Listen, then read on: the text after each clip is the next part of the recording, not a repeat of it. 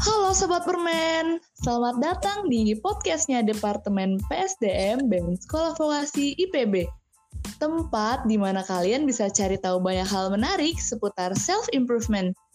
Sebelumnya kenalin, nama gue Vira dan... Halo, gue Siva.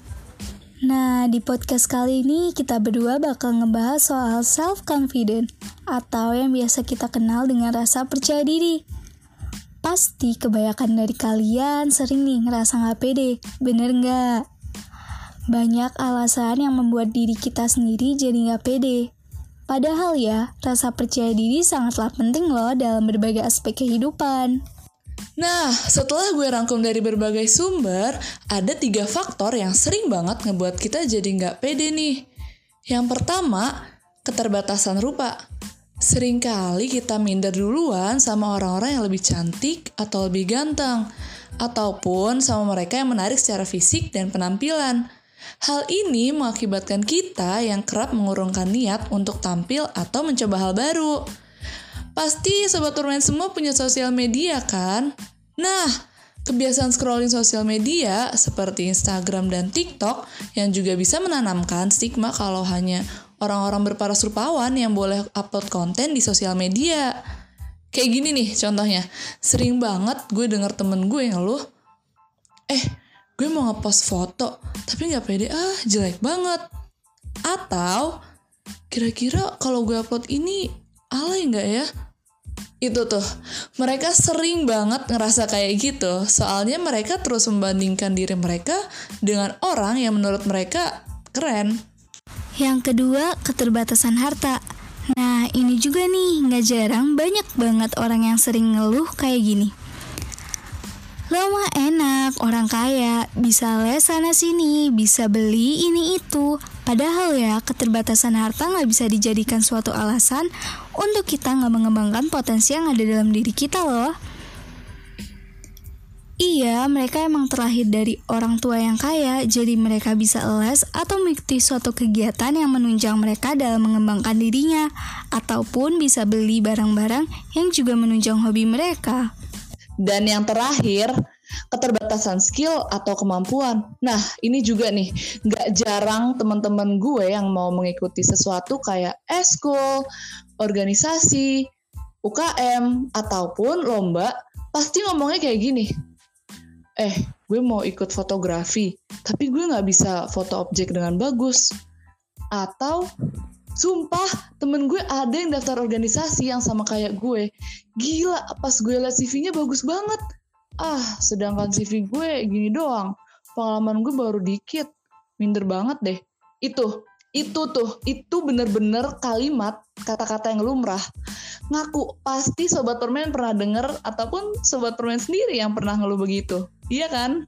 Lalu ada dua hal yang pengaruhi self confident. Yang pertama ada self efficacy, adalah keyakinan seseorang mengenai sejauh mana ia mampu mengerjakan tugas, mencapai tujuan, dan merencanakan tindakan untuk mencapai suatu goal. Ada empat aspek yang perlu diperhatikan dalam mengembangkan self efficacy yaitu ada pengalaman keberhasilan. Dengan terjadinya serangkaian keberhasilan nyata, maka efikasi diri akan kuat dan berkembang, karena pada umumnya pengaruh negatif dari berbagai kegagalan akan berkurang. Bahkan, kegagalan dapat diatasi dengan usaha-usaha tertentu untuk memperkuat motivasi diri. Selanjutnya, ada pengalaman orang lain. Keberhasilan orang lain dengan kemampuan yang setara atau sebanding dalam mengerjakan suatu tugas dapat dijadikan pedoman untuk meningkatkan efikasi diri guna melaksanakan tugas yang sama. Nah, selanjutnya ada persuasi verbal. Biasanya individu diarahkan dengan saran, nasihat, dan bimbingan agar ia dapat meningkatkan keyakinan terhadap kemampuan yang dimilikinya untuk mencapai suatu tujuan. Walau terkadang pengaruh sugesti berupa nasihat akan cepat lenyap apabila seseorang dalam kondisi tertekan, mengalami kegagalan terus-menerus, dan adanya pengalaman yang tidak menyenangkan. Nah, poin terakhir ada kondisi fisiologis. Nah, ini biasanya individu akan menjadikan informasi sebagai dasar atas kondisi fisiologis untuk menilai kemampuannya. Ketegangan fisik dalam situasi yang menekan akan dipandang individu sebagai suatu tanda ketidakmampuan karena hal itu dapat melemahkan prestasi kerja individu. Selain self-efficacy, ada satu hal lagi yang berperan besar dalam meningkatkan rasa percaya diri, yaitu kedua, self-esteem merujuk pada seseorang menghargai, mengapresiasi, dan menyukai diri sendiri. Sebagai contoh, ada seseorang dengan harga diri yang sehat dan positif, tapi nggak pede saat ditunjuk untuk memimpin sesuatu. Pada sebagian orang, saat seorang memiliki harga diri yang tinggi, hal tersebut bisa saja berpengaruh terhadap kepercayaan diri mereka. Berikut yang menjadi ciri seseorang dengan harga diri yang tinggi yaitu ada bertindak secara mandiri. Mereka dengan harga diri yang tinggi akan membuat pilihan dan membuat keputusan tentang masalah sendiri. Lalu yang kedua ada menerima tanggung jawab. Mereka akan bertindak dengan segera dan penuh keyakinan. Lalu ada merasa bangga dengan prestasinya. Mereka senang nih menerima pengakuan terhadap prestasi yang telah dicapai. Bahkan mereka terkadang akan memuji dirinya sendiri loh. Selanjutnya, ada ciri-ciri orang yang suka dengan tantangan baru. Mereka biasanya akan penuh dengan antusias saat menerima tugas yang belum pernah mereka lakukan. Selanjutnya ada mereka yang mampu tertawa, berteriak, menangis, serta mengungkapkan kasih sayangnya secara spontan. Mereka secara umum akan mengalami berbagai emosi tanpa menyadarinya. Nah, berikutnya ada mereka yang mampu menghadapi rasa frustasi dan stres dengan berbagai reaksi. Contohnya seperti menertawakan diri sendiri atau berteriak keras-keras. Dan yang terakhir, ada mereka yang merasa memiliki kemampuan dalam mempengaruhi orang lain. Biasanya mereka sangat percaya diri akan kesan yang diperolehnya dan mampu mempengaruhi orang lain.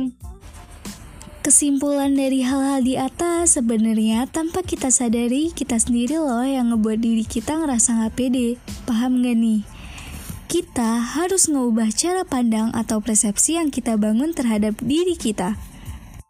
Bener banget tuh yang dibilang Shiva. Jangan terus membandingkan diri kita dengan orang lain. Karena if you compare yourself with others, you get bitter. But if you compare yourself with you, you get better. Kamu punya potensi. Jadilah diri kamu sendiri. Milikilah kepercayaan diri dan milikilah keyakinan. Coba deh, mulai dituliskan hal-hal positif yang kamu punya. Pasti banyak listnya. Wah, nggak kerasa banget ya Vira. Waktu berjalan begitu cepat. Eh, tahu-taunya kita udah di penghujung aja nih. Sebelum ditutup, gue punya pantun nih buat sobat permen semua. Burung elang si burung buas. Cakep. Jinak-jinak burung merpati. Artinya, kalau sobat permen belum puas. Besok kita ketemu lagi. Sampai jumpa sobat permen semua. Sampai ketemu di podcastnya PSDM BEM Sekolah Vokasi IPB dengan topik yang menarik lainnya. It's fun talking to you. Have a great day guys. Yakinlah dengan potensimu yang tak terbatas. Satu-satunya batasanmu adalah yang kau tetapkan pada dirimu sendiri. PSDM On fire!